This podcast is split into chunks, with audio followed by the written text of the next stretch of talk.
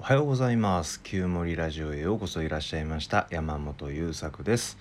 このラジオでは、えー、生きづらさを抱えていた僕があ普段の生活の中でどうやったらもっと生きやすくなるかな、もっと、えー、キューオーエル をもりもり上げていくためにどんなことをすればいいのか、そしてどんなことをやめればいいのかなんてことを考えながらお話ししていく、そんなラジオになっています。えーと朝今ごじ過ぎぐらい、よじはんぐらいに起き出して、なんか起き抜け一発、えー、ポーンと思いついたことがあったので撮り始めました。いつ息子が起き出すかわからないのでちょっとぶつ切りになるかもしれませんが、今日はよろしくお願いします。えー、最近最近というかずっとこのここしばらくできないことにフォーカスして自分の暮らしを観察してます。できないことっていうとね、なんかこう自分の可能性を狭めるとか、なんかよくこううまくいってる人たちってあのできないって言うなって言うじゃないですか。でそれをすることで、えー、自分がもしかしたらこの先できるようになるかもしれない可能性を潰すことになっていくんだということをよく言います。でそれは確かにその通りだよねって、初めから俺はこうだからこの選択肢は取らないっていうことはあ, あんまりいい手じゃないなとは思いつつも、自分の縁を分かっておくこと、自分の何て言うんだろうな、パラメータをある程度分かろうとする努力っていうのは大事だなと思っていて、で今まで特に自発的に何か新しいこともしたことないとか、あたくたくさんチャレンジをしてきたわけでもないという方は、どんどんいろんなことに新しく挑戦していって、えー、あ、俺これ得意なんだな、これは俺苦手なんだなっていうふうに、そのパラメーターとか、その自分の人間ってこういびつな円だと思っているんですけど、その円の外側の縁がどんな形なのかっていうのを分かっていくと、例えばどっかの起業家さんがこのやり方うまくいきましたっていう情報をシェアしてくれたとか、あどっかの心理カウンセラーさんとか、あその幸福とか幸せみたいなことについて情報発信している方が、私はこれですごく今までの苦しみから解放されましたってことを書いてくれていても、それが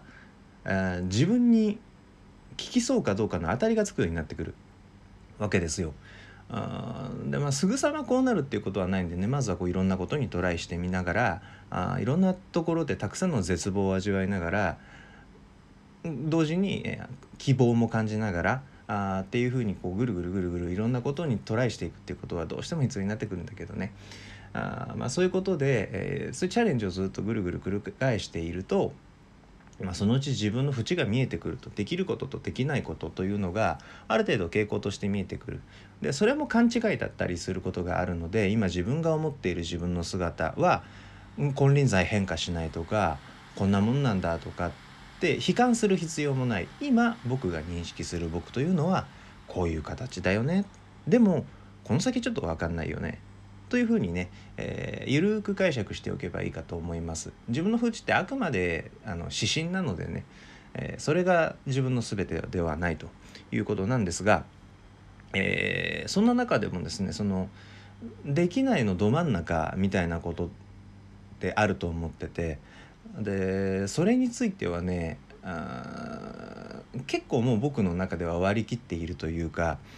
この先その手のことで大成功していこうみたいなことはとっとと諦めたことがいくつかあります。で何かというとですね、最近気づいていっぱいあるんですよいっぱいあるんですけど、最近気づいたホットな項目が、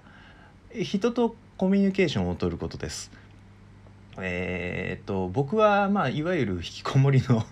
陰キャなので、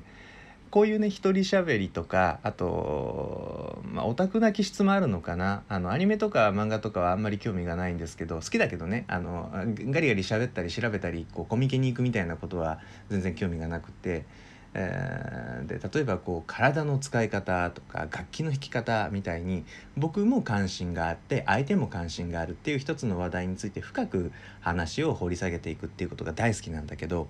えー、そういうやり取り以外の、うん、例えばあ請求書を送りますとか、あ特に話題はあるわけではないんだけど、ミーティングがあるよとか、あなんかそうやってねこう役割のあるやり取り、いやまあこれもちょっと違うの、なんて言うんだろうな、あもうざっぱり言うと関心のないやり取りについてすごくね苦痛を感じるんですよね。だから結構普段のメールのやり取りメッセンジャーのやり取りとか僕取りこぼしたりもするんですけど、基本的には毎日頑張ってるんですよ。あの返事しようって言って頑張ってやってるわけです。で頑張ってやってるから疲れちゃうわけね。あのやればできるんだけど疲れることなんですよ。人とのそのメッセンジャーとかメールのやり取りってこれも電話だったら地獄だったと思うわ。で、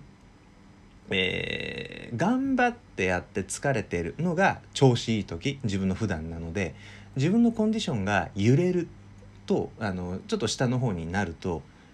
できなくなるんです。あのものすごい苦痛になっちゃうので逃げちゃうんですよね。あ例えばこれあの分からない、いや、まあ、分かってもらえなくてもいいから事実として話すんだけど、元気なんだけどいつもよりちょっと気分が落ちてるからできないっていうことも起こるんですよ。あとね例えばこういうラジオで一人喋りをするとかブログを書くとか動画を編集するとか YouTube とかあに YouTube でもないか、えー、と Facebook なんかにこうと淡々と投稿し続けるとかそういうことってね結構できるの。あの気分が落ちていてもある程度は。でその例えばこう気分の落ち込みがじゅっセンチぐらい落ち込んでもそういう一人でコンテンツを作るってことはできるんですよ。でもいっセンチ落ち込むと人とのコミュニケーションできなくなるんです。だからなんか僕に既読スルーされてる人は俺のメッセージに返信しないで何こいつブログ書いたり Facebook に投稿ポンポン上げたりしてんのって思うと思うんですよね。ほんとごめんねって思うんだけど無理無理なのよ。あっていうのがその僕の淵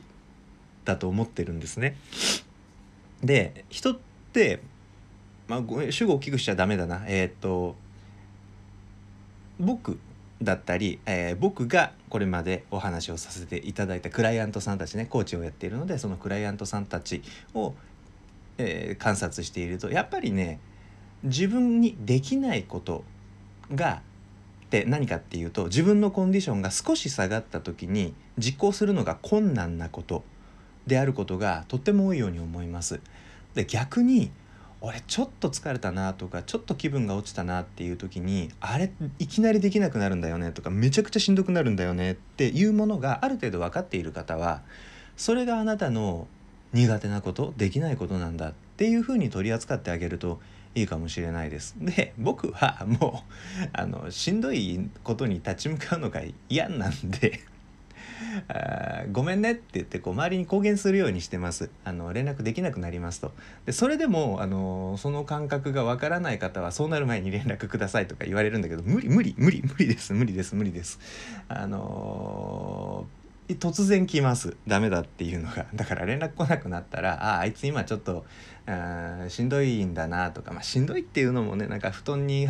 あうずくまってヒーヒー言ってるしんどさっていうよりちょっと心が疲れ始めたんだなって思っといてもらえればまたこう回復してきたら頑張って、えー、メッセージを打つということをしますのでそのように思っていただけましたら嬉しいですし、あとあご自分の苦手なことそういうことがあそうだったのかって分かってきたとかあそういうことだったんだなって腹に落ちた方がいたら俺これ苦手なんだって公言しちゃうのがいいと思う。あのあいつあの人はああいうことが苦手だからって分かってもらうとすごい楽ですし、えー、とそのことについてその僕だったらメール一本返すのことの何がしんどいのっていうことがさっぱりできない人がやっぱり い, いるわけじゃないですか。その人間のグラデーションとしてそこの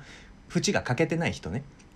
でどっちがいいとか悪いとか分かってくれないとか分かってほしいとかそういうことではなくて私はこうなんですっていうことを周りの方に周知していただくと周りの人も楽で、えー、とそれでも同じように自分と同じようにコミュニケーションを取ることを求めてくる方とは、えー、ごめんできないってもうざっぱり断言しちゃう、あるいは物理的に距離を置くっていうことが選べるといいかなと思うのです、えー、そんなことでですね今日は、まあ、相変わらずできないということにフォーカスをしながらでもそれで可能性を潰さないということに配慮をしながら話してみましたがどうでしたでしょうか。ぜひ、えー、お役に立てていただけたら嬉しいです。それじゃあまた次回。